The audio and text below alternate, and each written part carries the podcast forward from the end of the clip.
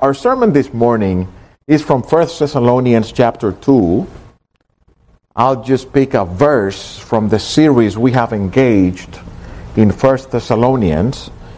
And in verse 12, which we covered last week when we were studying the marks of a faithful ministry, I saw a rabbit trail there. I didn't want to chase it during the sermon because then it would be long and boring and detouring from the main point. But I want to chase that rabbit trail this morning. Since we are less in number, um, and it is verse 12, I'll read it to you. Paul is describing how anecdotally how he labored among the Thessalonians. We use that anecdotal portion in the letter to bring eight or nine points about the marks of Paul's ministry. And we said it, it's a marks of a faithful ministry. But then in verse 12 he says,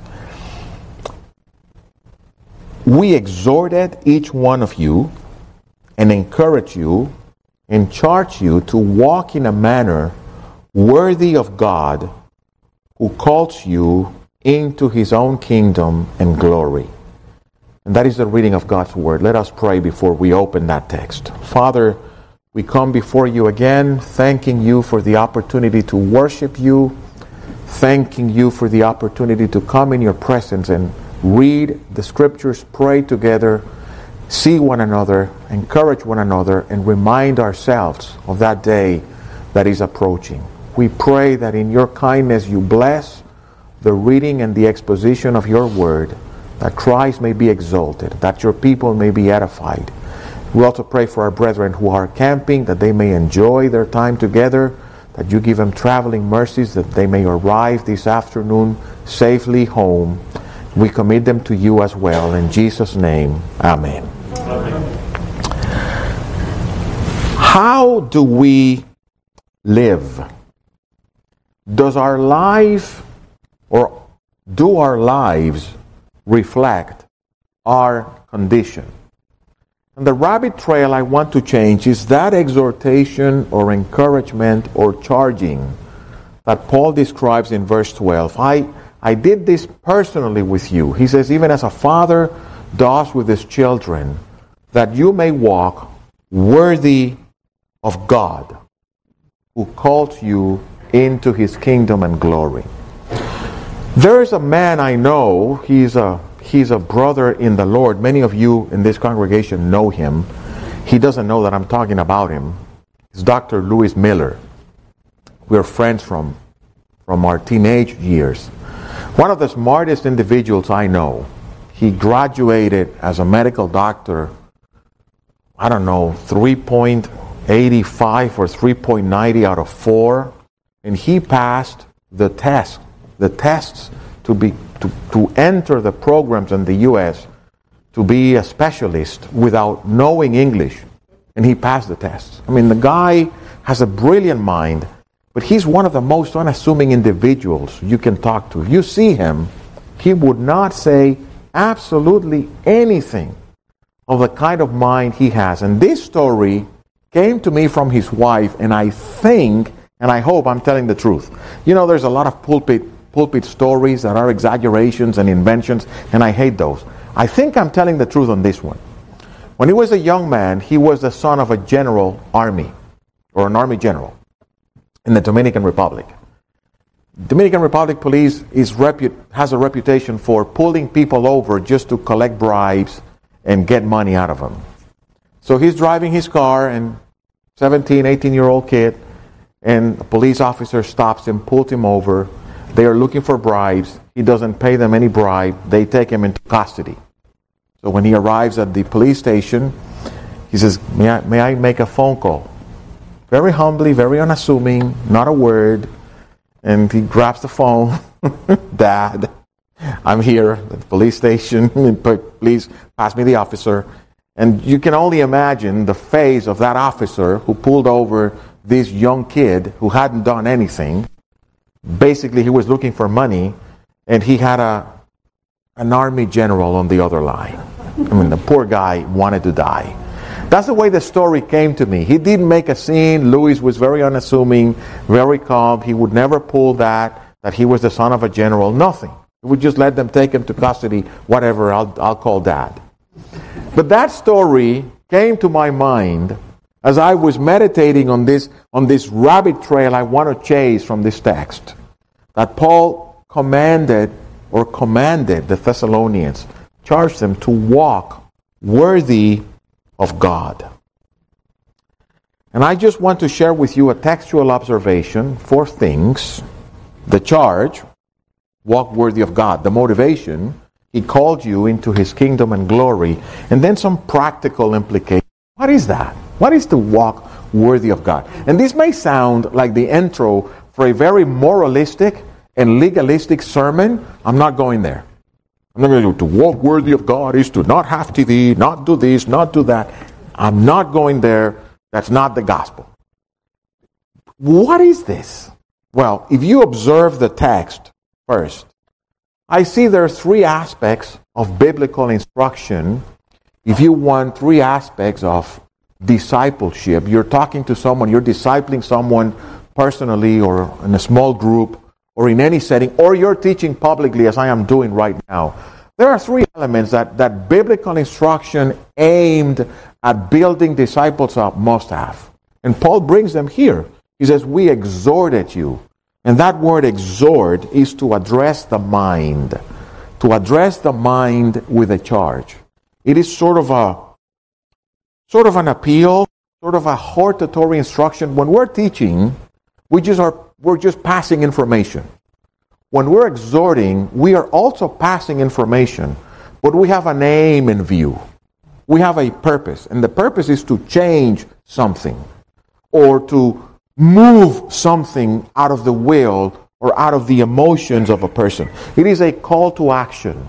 And it could be a prohibition to stop doing something, or it could be it could be an encouragement to continue doing something. Remember way back when, when I was a young man, this this this teacher in, in, in Bible school, Dr. Westcott, would always tell us when you find an imperative in the Bible, remember that the imperative only means stop doing what you're doing if it is a negative imperative, or if it is a positive imperative, keep doing what you're doing. And that's, that's pretty much an exhortation. It's a, it's a hortatory instruction informing the mind with a charge to change or persevere in something.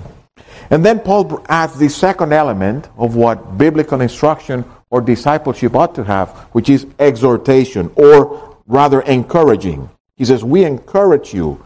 The, the word encouraging and the word exhortation have something in common. It is coming alongside someone. It is not a teleremote thing. It was very cool the other day. I was watching a person operating one of Komatsu's gigantic excavators from hundreds of miles away.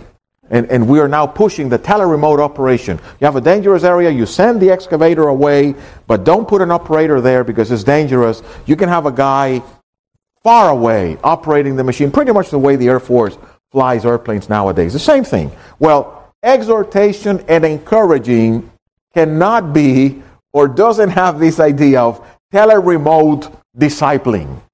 It is actually coming alongside, it is coming near the person. It, it has that element of a personal touch. And the emphasis with encouraging is that it is a soothing word. It is a word of consolation, of comfort. It has this element of emotional attachment. To encourage, you need sympathy. And sympathy is entering into the person's pain or into the person's situation. You somehow need to walk in their shoes to be able to sympathize with them. That text in, in Romans 12 15 rejoice with those who rejoice, weep with those who weep. Some of those who have been in ministry know what it is to go from a funeral to a wedding. And sometimes that happens the same day. You go to a funeral, you're there weeping with those who are weeping, and, and once you're done at the funeral, you have to basically wipe your tears and go to the wedding and dance with those who are getting married. Paul says you do that. You rejoice with those who rejoice, you weep with those who weep. For encouraging, you need to enter in that place. Now, I like the element of the personal touch because the word in the original has that idea. It's to come alongside to comfort. And it brought me to memory the passage in 2 Corinthians 7 when Paul is describing when he was coming back from Macedonia and had been to Athens, and it was really a hard ministry for him. And Paul says, I, I was really depressed. Literally, he uses that word. I was depressed to the point of even losing the hope of being alive. Really dark moment for Paul, and he is not afraid to share that with the Corinthians. But I love, he says, and God, who comforts the depressed, comforted me with the coming of Titus. He, did, he didn't say, and God showed me an angel, he showed me a vision of heaven, he showed me some grandiose whatever. No. Titus came and his presence, his face, comforted me and got me out of the depression. That's encouraging. This is face to face ministry.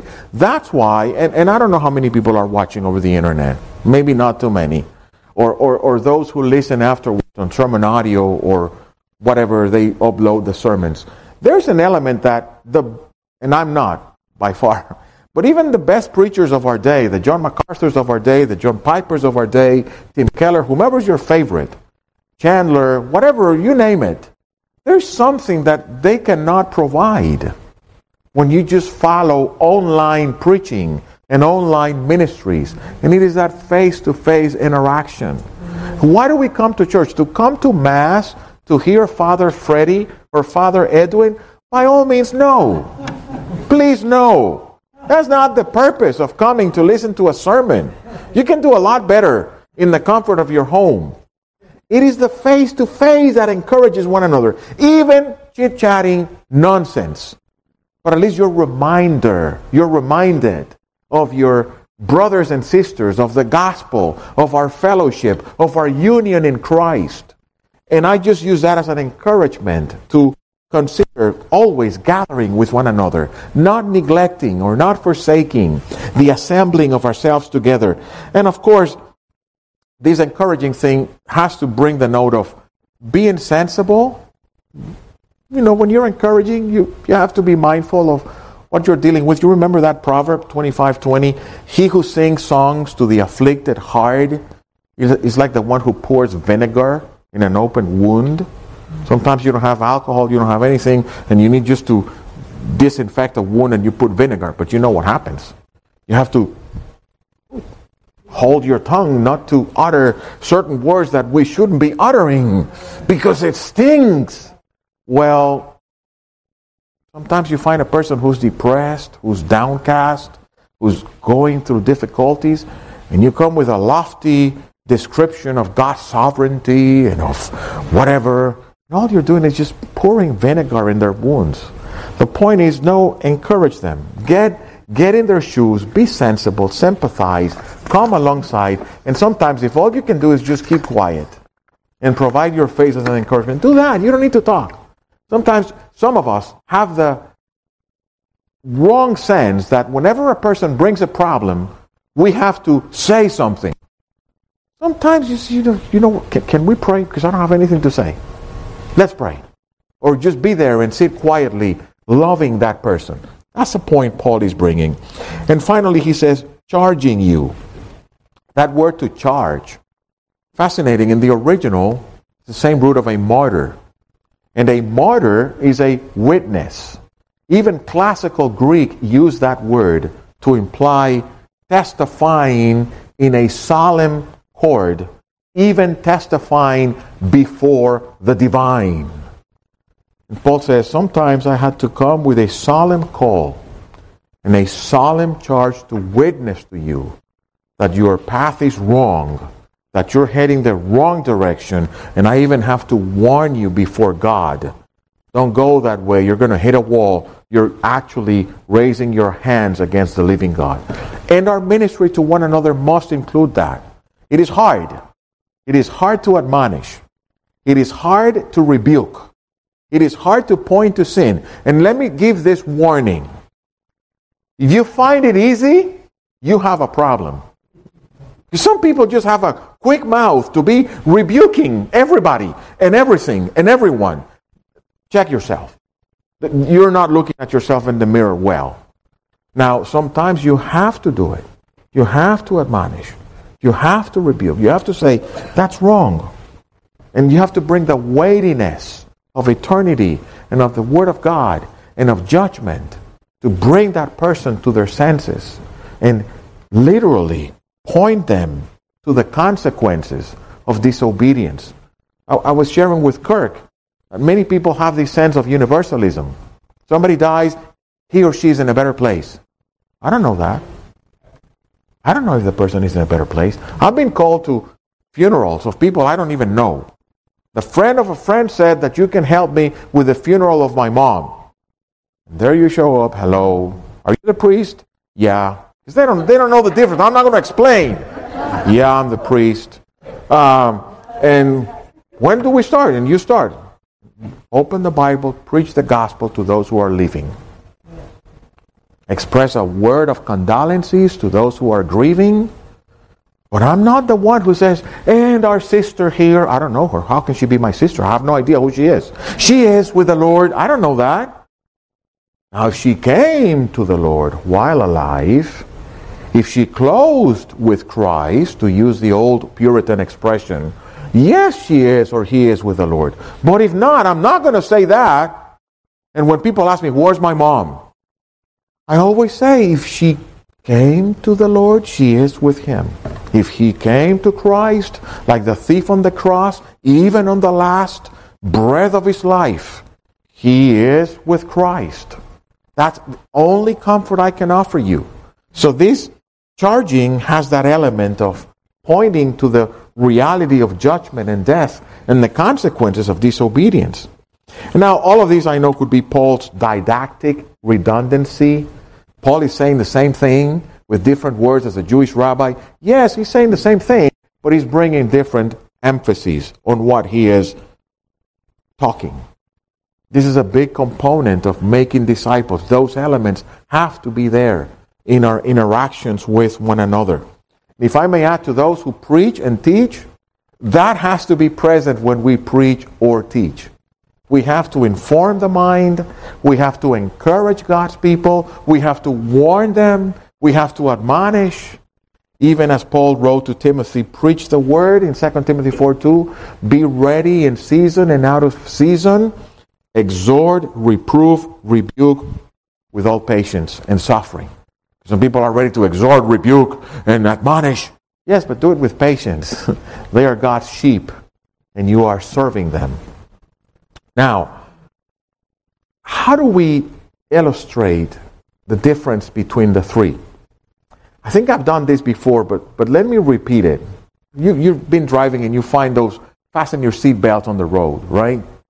Well, when the fasten your seatbelt road sign comes, you've probably seen the three versions of admonishing, rebuking, or encouraging with those signs. Because one of them may read, fasten your seatbelt, because the seatbelt saves lives. That's an exhortation. It's telling you what to do, and it's informing your mind. If you start rolling over or you have an accident, that thing may restrain you and literally save your life. Or sometimes it may come in an encouraging format. Your loved ones are waiting for you, and they need you alive fasten your seatbelt. Sometimes it comes in a admonition or charging. Click it or ticket. you didn't get it, then there's a guy who's ready to get, get you a 75, 100 bucks bill for not doing it. That's pretty much the way it works. When we disciple and instruct and encourage and charge one another, that's what we do. Secondly, and the next points are going to be more brief than the first one. Well, what is the charge? What is Paul's point? That you may walk worthy of God. Now, when we read those things, we always have to deal with the tensions. In Scripture, in theology, there's no escape from the tensions. I'll share a secret with you. Don't run with it because it is a dangerous secret I'm going to share with you. Don't run with it too far. Just use it as a caveat. I'll tell you what is one of the dangers of systematic theology. yes, one of the dangers of systematic theology. That as you try to fit Scripture into your system, you let go of the tension and you explain the tension to fit your system. God so loved the world that he gave his only begotten Son. What do you want me to do with that? Well, the world is not the world. Huh? No? No. The world is the world of the elect. Really? Why didn't John write it that way? Because the world is the world. Oh, but God is sovereign. Yes. But he calls all men to repent. Yes. And Jesus says, No one can come to me unless the Father draws him. Yes. And he said, And you don't want to come to me that you may have life. Yes. Deal with it. But my theology and my confession cannot explain it. That's not my problem. And I'm not going to bother about it. I'll just tell you, deal with it. Now, tensions. Here's a biblical tension walk worthy of God. But salvation is by grace? Yes. Alone? Yes. By faith alone? Yes. In Jesus alone? Yes. To the glory of God alone? Yes. But walk worthy of God. What do you want me to tell you? No, that doesn't mean walk worthy of God because it is a legalistic, moralistic commandment, and those imperatives cannot be in the Bible because they take away from the gospel. Says who? Because Paul wrote it and he didn't have any problems writing it or explaining it. Deal with attention. It is there. Walk worthy of God. Why? Because our faith which comes to us by grace, given by God, in which the only thing we brought to the equation was sin, is made manifest and visible through our lives. James 2 is as much the Word of God as Romans 5. You say you have faith? Great. The demons also have faith and tremble. Show me your faith through your works. Show me your faith through your walk. That's moralism. No, that's in the Bible. Our walk, in fact, is the only thing we have to judge faith. Jesus says, You shall know the tree by what? Its fruit. That's all we have. Now, be careful. Why? Because if you would have judged Samson when he was in fornication with Delilah, you would have concluded Samson is not a believer. Then you have to take away or rip a verse from Hebrews 11. If you would have judged Lot when he was in an incestuous relationship with his two daughters because he was drunk, then you would have said Lot cannot be a believer. But then you have a problem with 2 Peter 3 that calls him a righteous man who afflicted his righteous soul daily. So be careful because you may be running into a true believer who's going through a bad situation, backslidden situation, on his way to repentance under the discipline of God. We don't know the heart. Now, in the meantime, what I see is not too comforting to me about your walk because your walk is not reflecting your faith. That doesn't mean you don't have it, it only says, I don't see it. This is not to earn divine favor either. Walk worthy of God. That means you have to walk in such a way that God be pleased with you. Beloved, there is absolutely nothing if you are in Christ. Nothing that you can do to add a microscope or a portion of a photon of wrath to you. Because if you could add a little bit of wrath of God to you, then when Jesus said, Tetelestai, it is finished, he lied. Choose what you want to believe. You either believe, as a believer, I can lose my salvation, or I can somehow make God angry at me, or I believe that Jesus said, It is finished. Go in peace. Your faith has made you well. That's the gospel. We cannot change that either. Remember the prodigal God. We call it the parable of the prodigal son. No, no, it is the parable of the prodigal God who forgave freely, openly, with a wide heart. He ran to the son. He did not even let him talk. He had his speech prepared, his religious speech. Make me like one of your laborers. I have sinned. Here's my penance. The father didn't even let him talk. And he was already kissing, embracing, and forgiving him. That's the gospel. Walking worthy of God is not walking to earn merit. You cannot, I cannot do that. To walk worthy of God is to walk according to what He has already decreed about us. That is to work worthy of God. Work according to what God says you are. What does He say? That He loved you before the foundation of the world. That you love God because He loved you first. Walk as one who has been loved before you were born, before your parents met, before your great great great grandparents even came to know each other, before the foundation of the world, you have been loved by God because that's the way Scripture presents it. Walk in that light. Walk in the light of one whom God sent his only beloved Son to pay the penalty of his, her sins. Walk in that light. Walk as a forgiven person. Some of us, whether because of a psychological or psychiatric disruptor, and when I talk about me, it could be anything, believe me, my software is really broken, or because of our religious upbringing, we were brought up Roman Catholics having to confess and do penance and do all kinds of things. We, we tend to repeat and confess and repeat the same. Some, I've caught myself telling the Lord, please forgive me for telling you again to forgive me for that.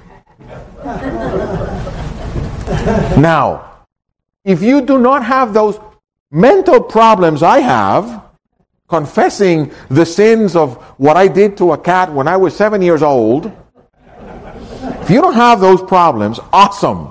If you have them, walk as one who has been forgiven of every sin. That's the gospel. Cannot change that. God has declared us righteous, justified. What is justified? Just as if I'd never sinned and always obeyed. Because we stop at just as if I'd never sinned. Big deal. No, no. And always obeyed because all of the credit of Jesus' righteousness comes to my account. Have you guys seen that meme that's running around?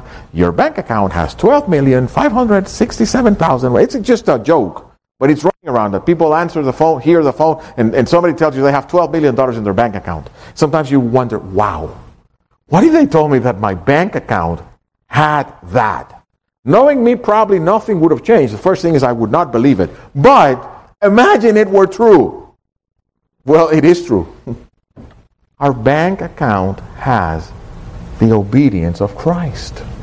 Our bank account has that Jesus said, The Father loves me because I always do what is pleasing to Him. Please put it on John's account, on Osborne's account, on Jeff's account, on Bob's account. Put it on their account. And you can say, Well, God loves me.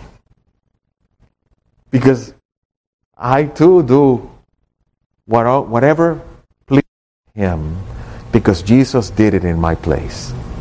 That is true. We are united to Christ. In Him we have forgiveness of sins. We have perfect righteousness.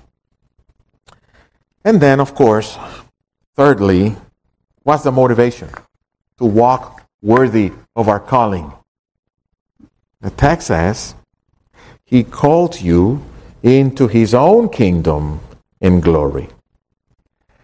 I love it because we are not just called generically into a kingdom. Paul, please read it. He called you into his own kingdom. It is to God's realm, to God's sphere of authority and dominion, to where he dwells and all of his richness are, that you have been called in Christ. Therefore, walk worthy of that calling. You don't need to earn it. You don't need to merit it. Just walk according to it. And we have not been called as observers. Do you have this horrendous picture of heaven that I have? Again, my upbringing, my watching or seeing too many pictures and paintings of heaven from the Middle Ages. This white robe, two big wings, and a harp, watching, flying from cloud to cloud. Isn't that kind of boring? I mean, is that heaven for you? I, or, or, or an endless church service. Can you imagine an endless church service? Oh, my word. Singing and. No. We're going to be partaking, tasting. I don't know how. Don't ask me because I cannot, I will not speculate. I have no idea. But it is something that will be sensed, perceived, enjoyed, lived. You've been to the Grand Canyon, you've seen that thing from a helicopter or from one of those miradors, and, and whatever goes through your mind when you see it, whatever you feel, or your favorite music, even if it is a horrendous rap, I don't care what it is that you like, but that goosebumps, those things you get that you feel, extrapolate that to levels I cannot even imagine. And that's how we will taste and see that the Lord is good. And how blessed is the person who puts his trust in him. He's not going to be observers, we're going to be partakers. We're going to be sharing in his glory. In biblical language, he called you out of darkness into his marvelous light. What will that be? Have you seen those Facebook things? By the way, don't fill them out. They're just trying to pull information about you. Stay away from those things, honestly.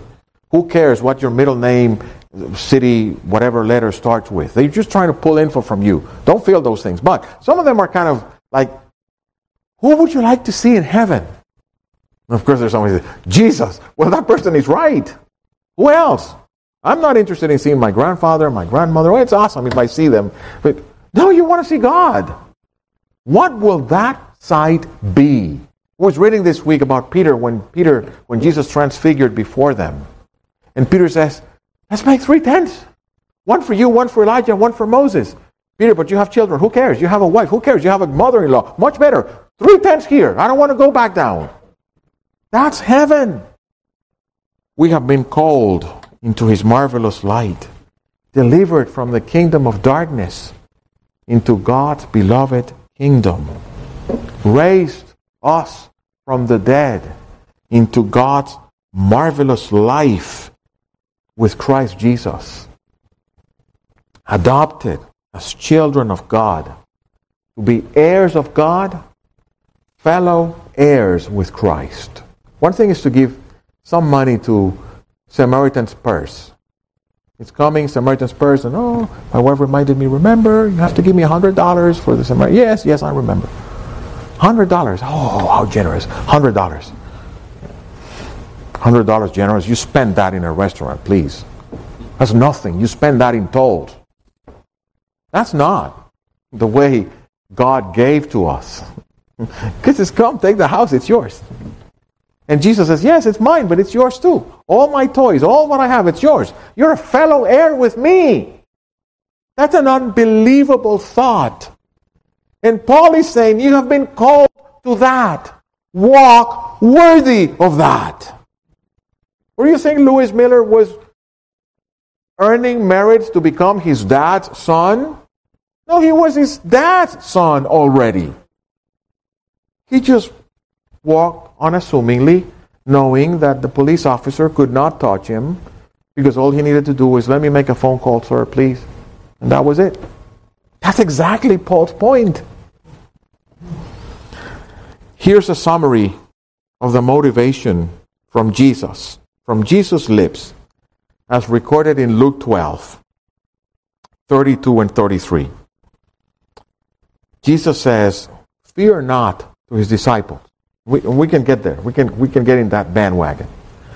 Fear not, little flock, for it is your Father's good pleasure to give you the kingdom. Sell your possessions, give to the needy, provide yourselves with money bags that do not grow old, with a treasure in the heavens that does not fall, where no thief approaches and no moth destroys.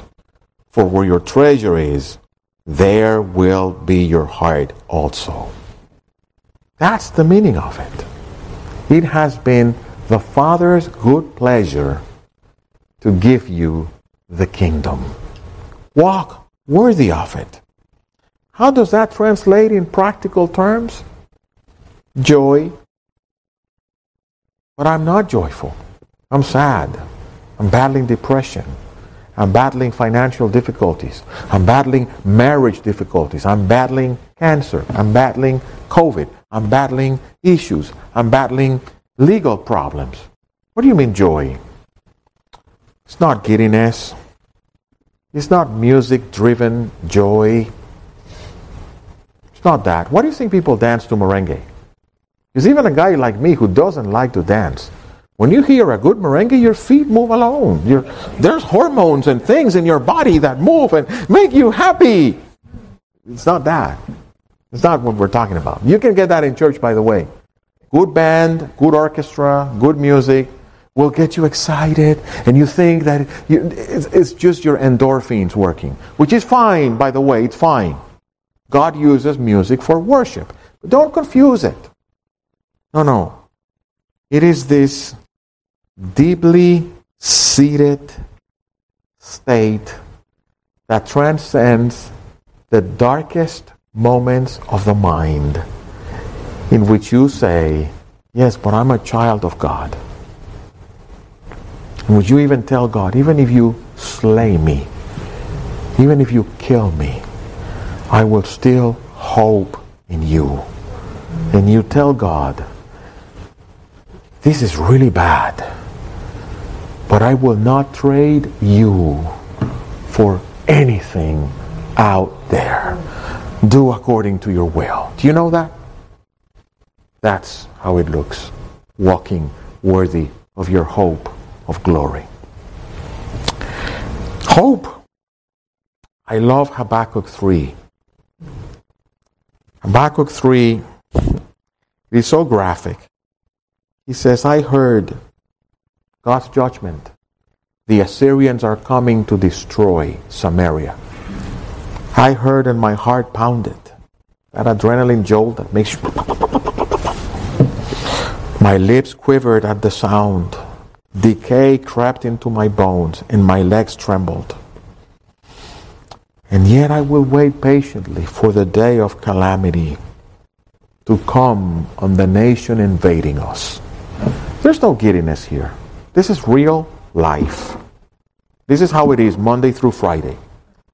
I'm not going to come tell you, oh, there's joy, victorious, and the Lord. Uh, I'm not going to tell you what that is because it's not proper for a pulpit, but you can ask me outside and I'll tell you what that is. Those clowns and comical, theatrical individuals asking for money and selling what is not. This is the real life, what Habakkuk, the man of God, was feeling when God told him, This is what's going to happen to you and to your people. And then he writes, Though the fig tree does not bud, and there are no grapes on the vines, though the olive crop fails and the fields produce no food, though there are no sheep in the pen and no cattle in the stalls, yet I will rejoice in the Lord. I will be joyful in God my Savior. The sovereign Lord is my strength. He makes my feet like the feet of a deer. He enables me to tread on the heights. That's how it looks like. It's the motivation to, to excel at whatever you do. What is it that you do? You're a doctor, a lawyer, a secretary, a clerk, uh, handle construction equipment like John, electrician, whatever you are. What are you what, what do you do? Be the best. Not because Joel Osteen says be the best you can be. No. Excel at what you do because of the hope that awaits you. What a motivation to excel for God's glory. I want to work worthy of the inheritance God has given to me. And I'm not doing this to get more money. If it comes, welcome. I'm not doing this to get a promotion. If it gets, welcome. I'm doing this because I love my king and I want to walk worthy of my dad. That's the way it works. Of course, humility, which none of us have. I always thought I was humble until I realized, oh my, I'm proud of being humble. But True humility of mind, being a base of mind, knowing where we were rescued from. Whenever the itch, which I get, I guess like all of you, the itch of I'm not getting what I deserve. I should be promoted. Why was such and such promoted? Why does such and such make more money than me? When that thing comes to me, I go back to when I had holes in my shoe soles. I go back when I didn't have two pennies to rub together and I have to walk from university to my house because I didn't even have for the bus fare. And then tell myself, who do you think you are? Do you forget where you come from? Don't stop there. Keep moving. Do you know where you're going to? Do you know what awaits you? Do you know the glories that await those who are heirs of God and fellow heirs with Christ? And that immediately deflates any pride and brings you to the foot of the cross. Makes you meek too. Some of us have an incendiary soul by nature. I was walking yesterday into a restaurant and I'm just walking in peace. I have my vaccination, my booster. You have to wear a mask.